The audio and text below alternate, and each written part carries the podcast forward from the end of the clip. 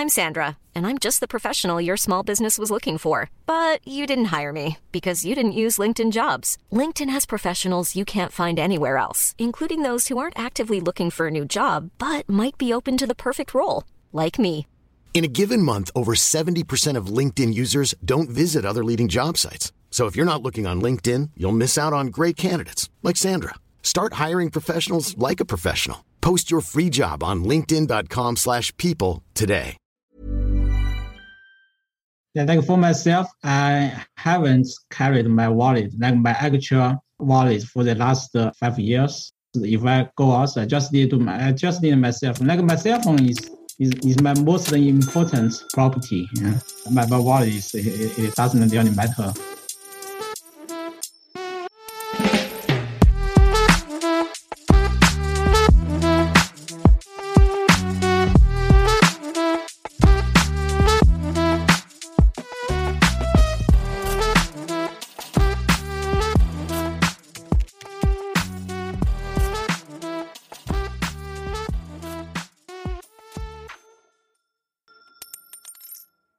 The very first incarnation of Citibank opened in September 1812. 200 years later, they operate 2,500 branches in 160 countries and employ a little over 200,000 people for a market capitalization in the region of 200 billion US dollars.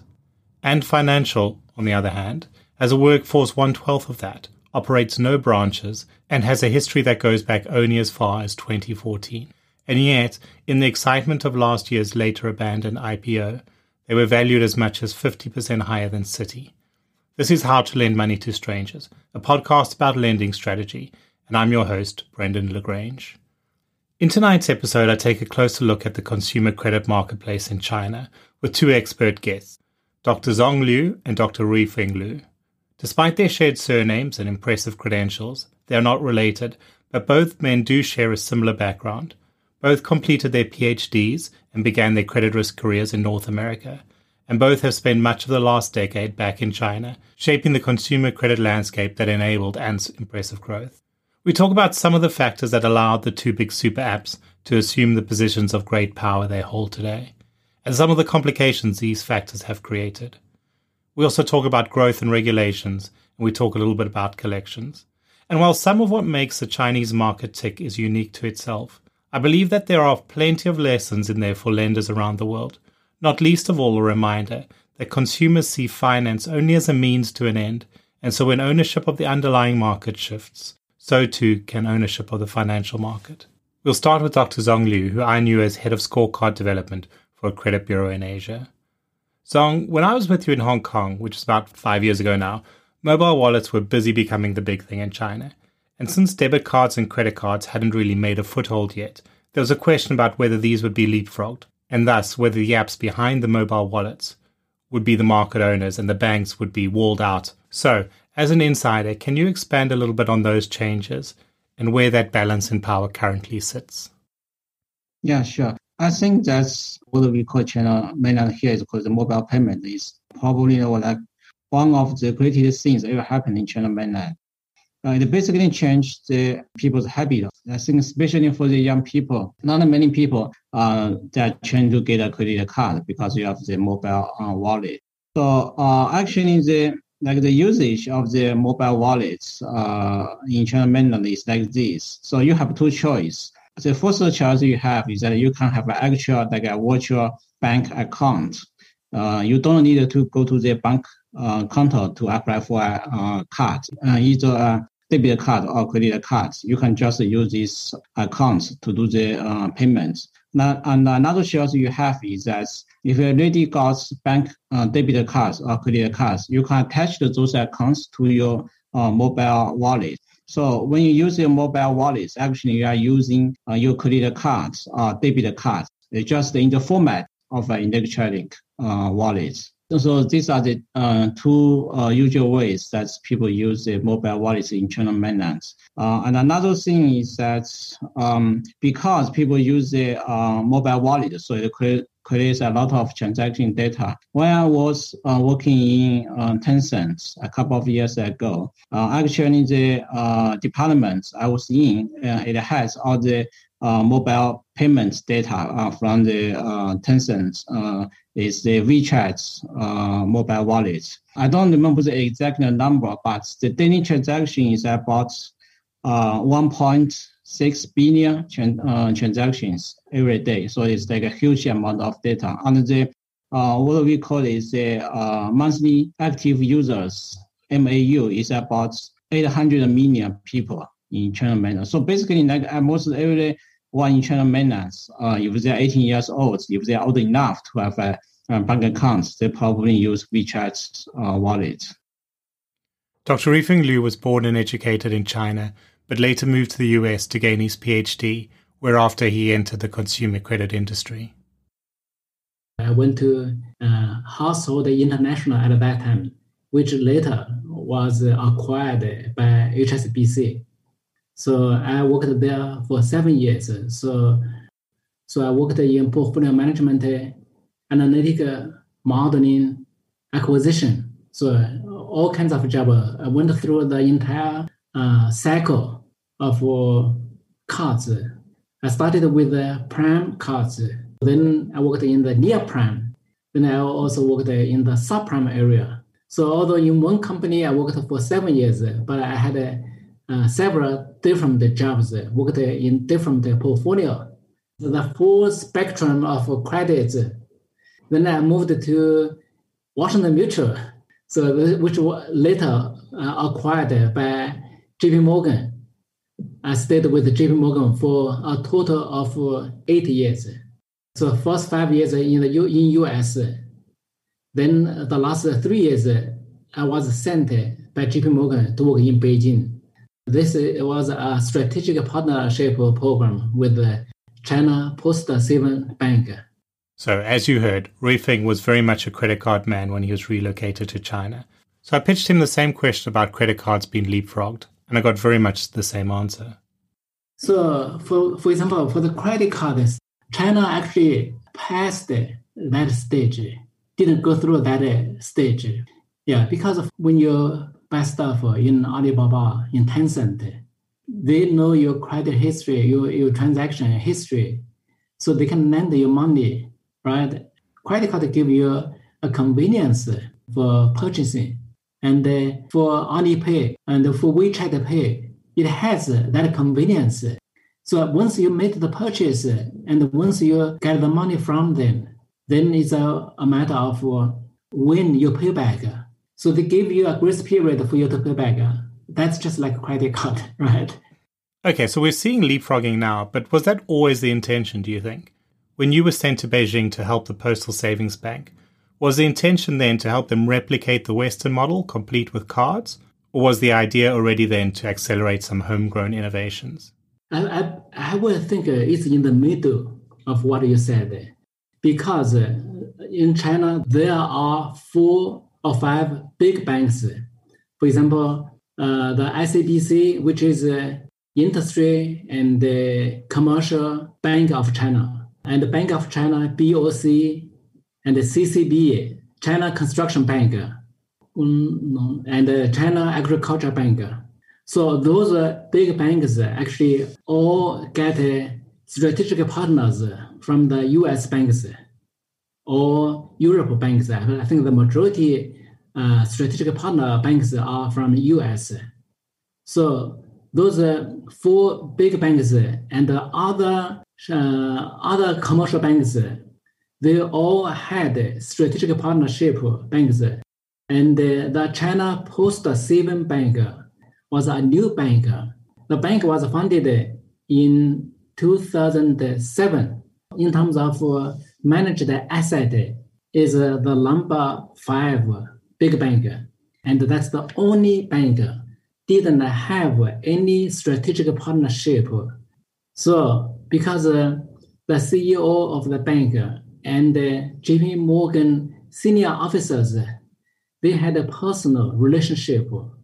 They want to introduce, they want uh, JP Morgan to come to help China Post Saving Bank so this backs to what you said. So for China Post Saving Bank, it actually was a traditional saving bank People come, people, customers come here to save, uh, deposit the money.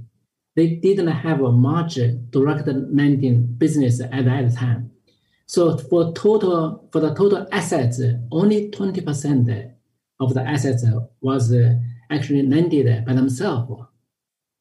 So we were there to help them for, for example, branch management, how to operate a branch, for for this bank, for the China Post Saving Bank, they have forty seven thousand branches. How to lend money? How to do risk management? I think probably we are talking about two different things. So if we just focus on the mobile wallets, just the uh, uh, payment uh, approach, uh, it doesn't necessarily give you credit. So you still use your own money, just in the format of a mobile uh, wallet. But of course, that's uh, there are many companies in China now, uh, particularly like those, those the so-called uh, fintech companies. They provide a small loan. I think the average amount of the loan uh, is uh, within like 10,000 RMB, uh, 1,500 USD. So it's not a really huge amount compared to the credit cards or the instrument loan offered by the banks. In particular for the young people, because um, they are young and they don't have a very high income, and they haven't been working for a long time. It is not easy for them to get uh, a credit card or a large loan from the banks. So these sort of uh, small loan products are very popular for the young people in, in, in China. And usually these loans, uh, what we call is a revolving loan. They are not installment loan. So it's mostly like a credit card, but the only difference is that with credit card, you have grace period. But for this revolving loan, you don't. But it's much easier for you for, for you to use. Like it takes you literally like seconds for you to apply the, the loan online. Like you don't need to go to any banks or you don't need to produce any uh, like documents that you can get a loan like in a couple of seconds.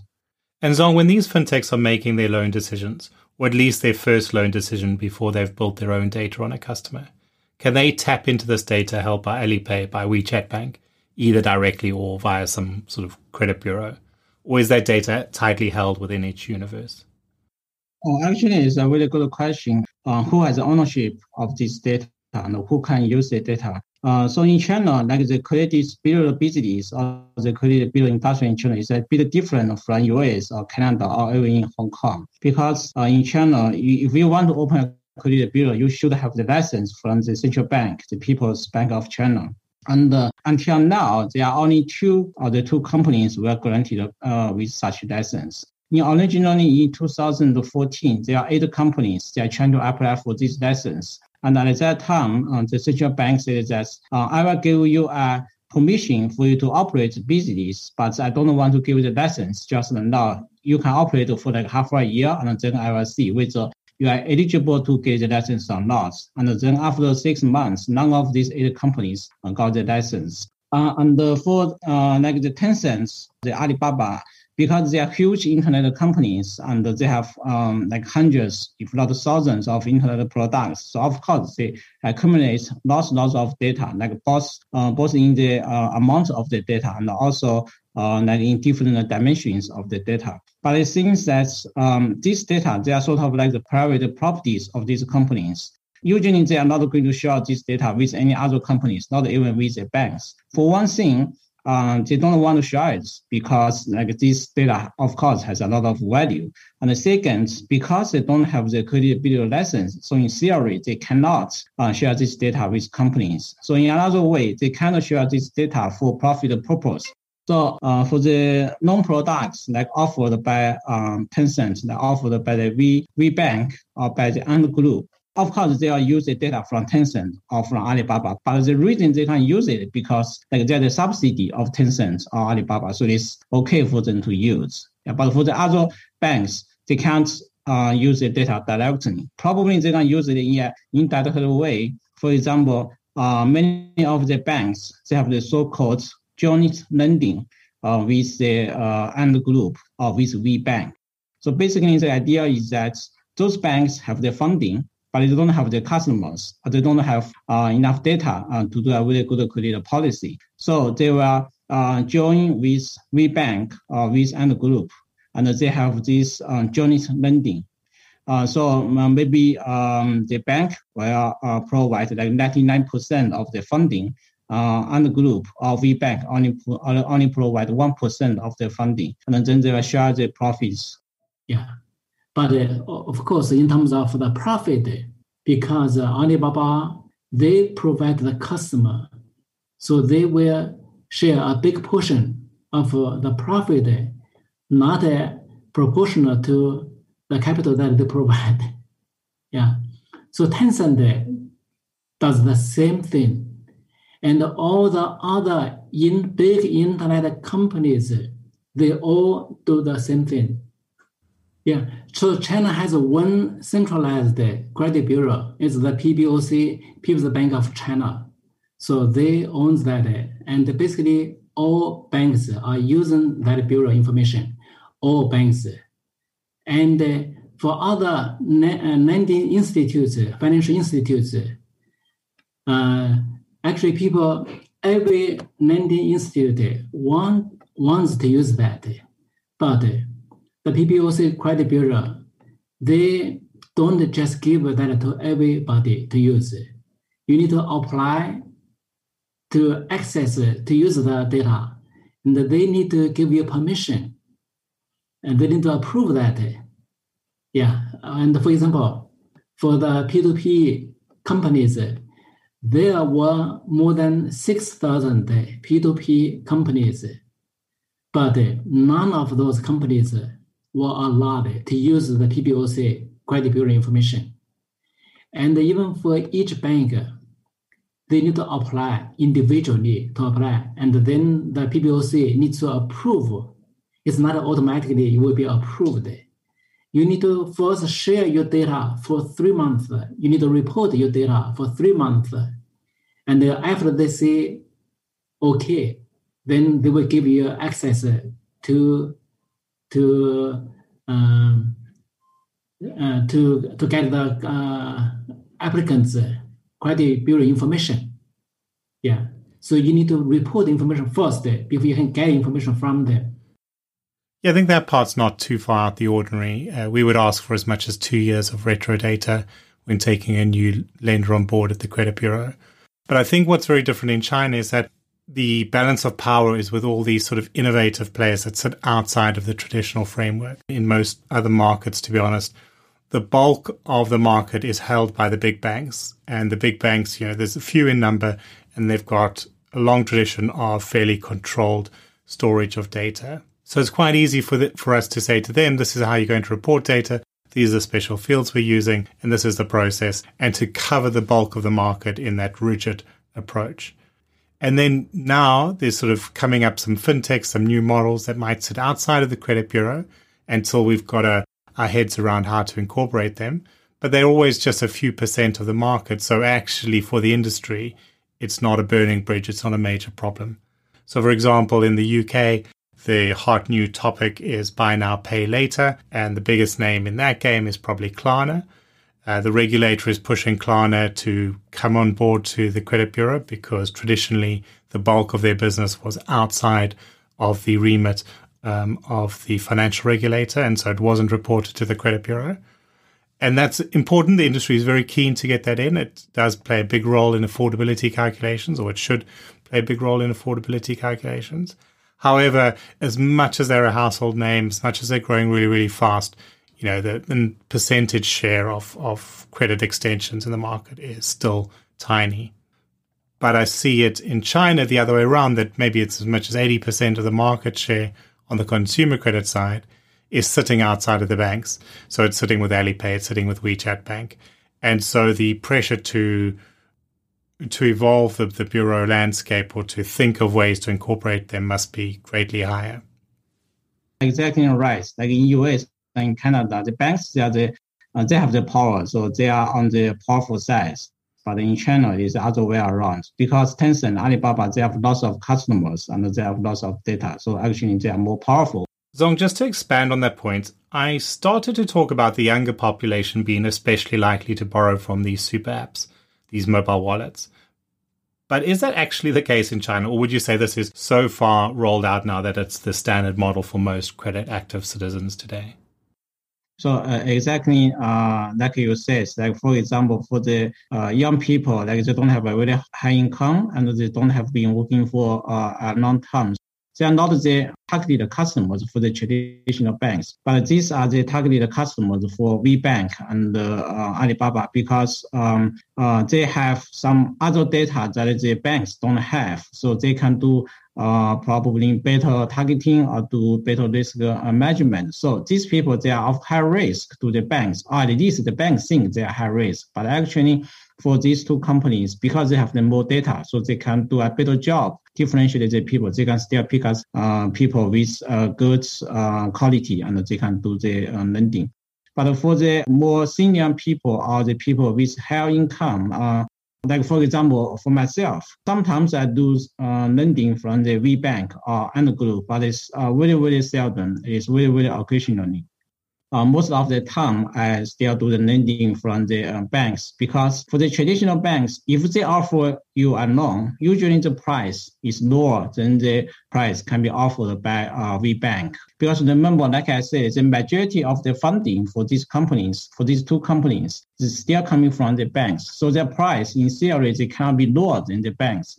It's not because they can offer you uh, lower price or more uh, amounts. Uh, I think the advantage is that it is um, much easier for you to use. It's really efficient, and also uh, their standard is a little bit lower than the traditional banks. Especially for those young people, that they, they don't care to apply for a credit card from the banks. It's not only that the banks um, wouldn't give the card to them because they are too young, they don't have enough income or things like that. They just don't want to go through the more tedious or more painful process to get a credit card.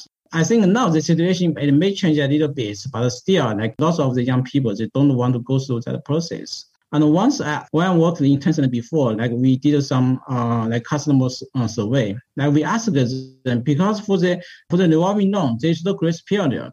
Now once you use it, you have to pay for the insurance. We did a customer uh, survey. We asked the customers like why you want to pay for the insurance, right? So like for the credit card, at least you have the grace period. And lots of the people, uh, particularly for the young people, uh, they are replied that they don't care about the insurance but it seems that the amount is the no amount is really small. So in an absolute sense, uh, the insurance you pay is not too much. So yeah. for the young people, that I, I, don't, I don't really care. Like if I need to pay a small amount to change for the convenience, they think it is uh, it's not a better choice. So it really depends on uh, what you want. Um, but of course, it leads to another problem. And now the regulation agency in China, they have noticed that. So uh, in their view, that this sort of joint lending it may cause some problems because for uh, Tencent or for Alibaba, they are not banks. They don't have capital requirements, but actually they control the customers and they control the data and they basically do the risk management. So if something wrong with Tencent and Alibaba, then uh, this sort of risk will be passed to the banks for sure because the majority, like 99% of the funding is still from the banks. Like, like no one would expect this in uh, five years ago.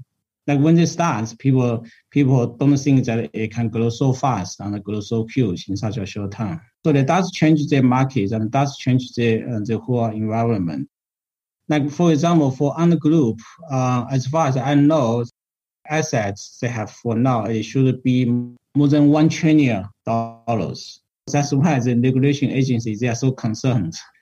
Because in China, for lending business, you must have a license. As you know, for a bank, you have a capital requirement, right? A Basel two, Basel three requirement. You can only lend so much. Hi. This is Craig Robinson from Ways to Win, and support for this podcast comes from Invesco QQQ, the official ETF of the NCAA. The future isn't scary. Not realizing its potential, however, could be. Just like on the recruiting trail, I've seen potential come in many forms as a coach. Learn more at Invesco.com slash QQQ. Let's rethink possibility. Invesco Distributors, Inc. There's never been a faster or easier way to start your weight loss journey than with PlushCare PlushCare accepts most insurance plans and gives you online access to board-certified physicians who can prescribe FDA-approved weight loss medications like Wegovy and Zepbound for those who qualify. Take charge of your health and speak with a board-certified physician about a weight loss plan that's right for you. Get started today at plushcare.com slash weight loss. That's plushcare.com slash weight loss. plushcare.com slash weight loss. And also you have a, consumer lending license that also has some kind of uh, restrictions on the amount you can lend. And another thing is uh, micro uh, lending company that also has some kind of restrictions. So for all those kind of ways to generate lending money at most by the regulation is you can only lend about five times of the registered capital. Speaking of risk-weighted capital, let's talk about risk. What is risk like in the consumer credit market in China with the advent of these fintech powerhouses who also have interests in other parts of the business? Have you seen risk rise, or so I guess a bit more generally, just what is the state of risk uh, in lending in China today? Even for the um, risk management, it's a bit different. And the difference is not about the technique you use or the data you use. I think it's uh, more about the risk, the, the, the logic of the risk management. Because in the traditional banks, risk management is more about how you can develop a better model, how you can develop a better credit policy, like using probably more data or use uh, more advanced uh, modeling techniques. But uh, for the internet lending, uh, you should combine the risk management with the product. Or for two uh, different companies, like the model is more or less the same. The data you are using is more or less the same but the default rate is quite different. Uh, simply because like more one product like, it can offer better customer experience than the other one. And because if there are two products, uh, internet uh, many products, uh, you can choose. And one they have a really good customer experience, and the other one the customer experience is really bad. Uh, and it is, it is quite significant uh, when it comes to the internet uh, lending. And also they can control the customer's behavior because the platform itself. Because if, for example, the, a customer borrowed money from this platform, and if at the end the customer doesn't pay, then Alibaba can close the account because everybody uses Alibaba or uh, Taobao. That's a uh, that, that, that's something that you cannot you cannot avoid.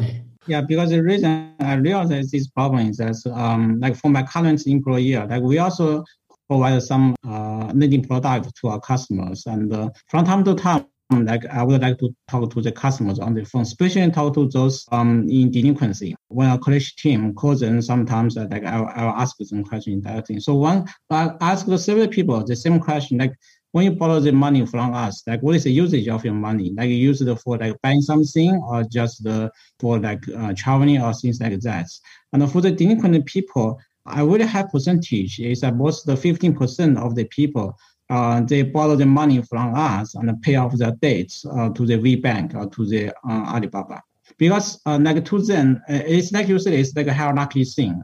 Tencent, Alibaba, like they are so dominant in their life. They, they don't want to break their good relationship with those companies. But for us, like we are small companies, they don't really care about us. So they have no problem borrow all money to pay off their debts with them. so, so, so naturally, it is very hard for you to get uh, to, for you to get uh, as low delinquency rates uh, as those uh, companies. It's not that you don't have a better model or you don't have a better credit policy. It's just the uh, the willingness of your customer to pay back to you uh, is smaller than uh, they have paid to those big companies. Yeah, that's interesting because normally, sort of part and parcel of being a micro lender is knowing you're bottom of the pile when it comes to the hierarchy of repayments. But Alipay and, and WeChat Pay, because they're part of these organizations that touch every part of Chinese life, they flip that around and, and suddenly, even though it's a small debt, it's gained itself top billing in the, the consumer's mind. And another thing that I want to say is that uh, it's also the same problem that my friends at the banks they're really concerned of. The banks have this um, business partnership with uh, Alibaba and Tencent. So that is the, all the customers, they, they don't know the banks behind those um, lending products because they're just the, uh, the funding providers. But what they see is the brands of Tencent. So in theory, the, the customers, uh, they are um, like they get from the banks and uh, the banks have all the customers information. But actually, like the, the banks are invisible to the customers. Uh, like starting when you are like a young students, uh, you have the student loan, and then you uh, graduate, you have your uh, your first job, you got your credit cards, and then you can have your installment loan. And when you get married, you need to buy a house, then you, you need to have a, a mortgage because in different stage of your life, you have different needs for the uh, lending products or uh, for some products from the banks. So the customer actually is uh, the, the most valuable asset for the banks. But for most of the banks now, if they have this, when they have this partnership with Tencent, Alibaba, actually they don't have the customer. So this is the biggest problem for them. And now just a, a bit of a change in direction, I guess. But Ruifeng, I'm not sure if you've done a lot of work in collections, but I'd be quite interested to know how that side of risk works. Once consumers do go delinquent or are starting to get into financial trouble, what is the normal approach to collecting these debts? Yeah. So I would say depends on who the lender is. For banks, for example, the delinquency rate is very, very low. And especially in the last few years, 40 years ago, the delinquency rate for all the Chinese banks are very, very high. Uh, the bad rate, 90%, 90 plus days delinquency rate is over 40%. That's 40 years ago. But uh, later, the delinquency rate for banks are very low. The reason is because uh, there are lots of new lenders came out as I said, micro lending companies and P2P companies. So if a, if a consumer has difficulty to pay a bank, then they will borrow money from a micro lending company to pay the banks. And if they could not get from a micro lending company, they could borrow from a P2P company to pay.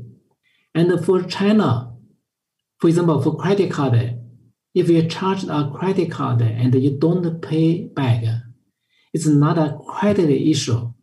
It's a crime issue. So you, you, you could be put in jail. So that makes the bank's delinquency rate very, very low in the past years. But it went up, I believe, in the last one year because uh, all the P2P companies are gone the Chinese government doesn't want these uh, P2P companies uh, exist anymore. So they are all gone. So now that means they don't have any new source to borrow to pay the banks. So that naturally put the banks delinquency rate high. And in terms of collection, before well, the Chinese mindset is if you borrow money, then you have to pay back there is no bankruptcy, personal bankruptcy. Even if you cannot pay back, your son, your daughter will pay for you. That's the history or the mindset in the Chinese. But now this changed also quite a lot, especially started from two years ago in China. So before, for example, you can go to the borrower's home but get into the house or the home to ask them to pay. Now you cannot do that. If the borrower doesn't give you permission to enter the home, it's against the law. Uh, if you do collection through phone calls, only make a phone calls at a certain time. And the number of calls for one day is only three. And you cannot make a connection phone calls to the relatives two years ago, three years ago when I make the credit decision, lending decision to the person, I will collect all the phone company of numbers of the relatives, friends, and the worker numbers. Then I can make phone calls to anybody that force the person to pay. But now this situation changed. That. You can make only three calls, collection calls a day, and you cannot go to the person's home. But for, for banks, they can still make a file a lawsuit to the person that who doesn't pay, right? And this is protected by the law. And also, actually, the the credit uh, sense is uh, stronger than uh, stronger than before. So people all care about the credit history. Yeah. So if they don't make a payment, especially for a small amount, and they put a, a record in the credit history, it's not worth. So people all have that kind of uh, sense. Of course, if the the amount is too huge, it's worth to not pay, then it's different. Ruifeng, right, right in the introduction, you talked about your experience working in the different risk grades of the credit cards, you know, working subprime through to super prime. And obviously, the States probably leads the way in terms of consumer awareness of the detail of their credit scores, where you know, uh, quite a lot of consumers will even know that whether they're super prime, even know kind of the score cutoff they're aiming for. But certainly, it's probably safe to say the majority of people know about the concepts of prime, super prime, subprime, and will be familiar with their own credit score and where they sit on that spectrum. When you talk about this growing awareness of the credit profiles in China, does that extend to that same depth that people are striving to be super prime and looking for help and looking for strategies to manage their credit upwards? Or is it still a little bit more rudimentary where people are mainly just trying to avoid a black mark on their record? Actually, the PBOC Credit Bureau, they built a score, but that score was never populated. So for general customers, they don't know such a score exists. They just know that I have delinquency history or not. But there is a similar score. It's built by Alibaba.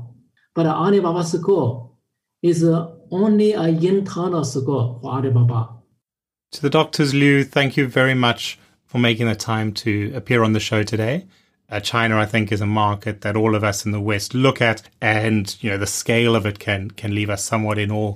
But also, we sometimes feel like we might be missing the nuances. And it's interesting to hear that, yeah, there are these names that don't exist in in the Western lending. There are these models where the power is shifted, but actually, a lot of what's happening is very familiar to us. And I think, as I said in my introduction, there's actually a lot of lessons. It might be different times, uh, it emerge in a different order, but some of this interplay between what a consumer wants to do with their money and where they get that money is something that all lenders need to bear in mind as they look at the future and the trends they're seeing.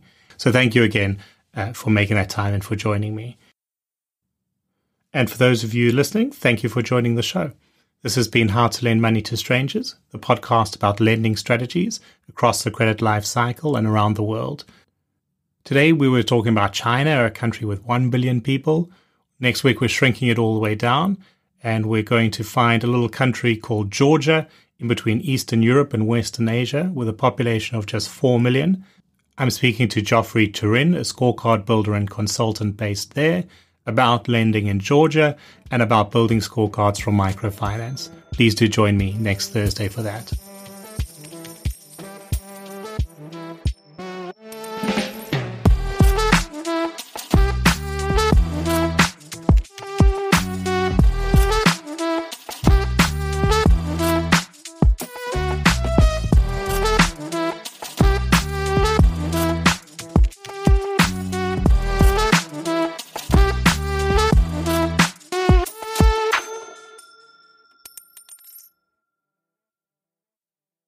But things changed quite a lot uh, in the last 10 years. But basically, before, they don't have uh, the technology, they don't have that, that much of models to judge the risk. And for credit sense, is not there. But in the last 10 years, things changed a lot. And for the, the big banks, they actually uh, shifted a lot from enterprise 19 to consumer 19. Mom deserves the best, and there's no better place to shop for Mother's Day than Whole Foods Market. They're your destination for unbeatable savings, from premium gifts to show-stopping flowers and irresistible desserts. Start by saving 33% with Prime on all body care and candles. Then get a 15-stem bunch of tulips for just $9.99 each with Prime. Round out Mom's menu with festive rosé, irresistible berry chantilly cake, and more special treats. Come celebrate Mother's Day at Whole Foods Market.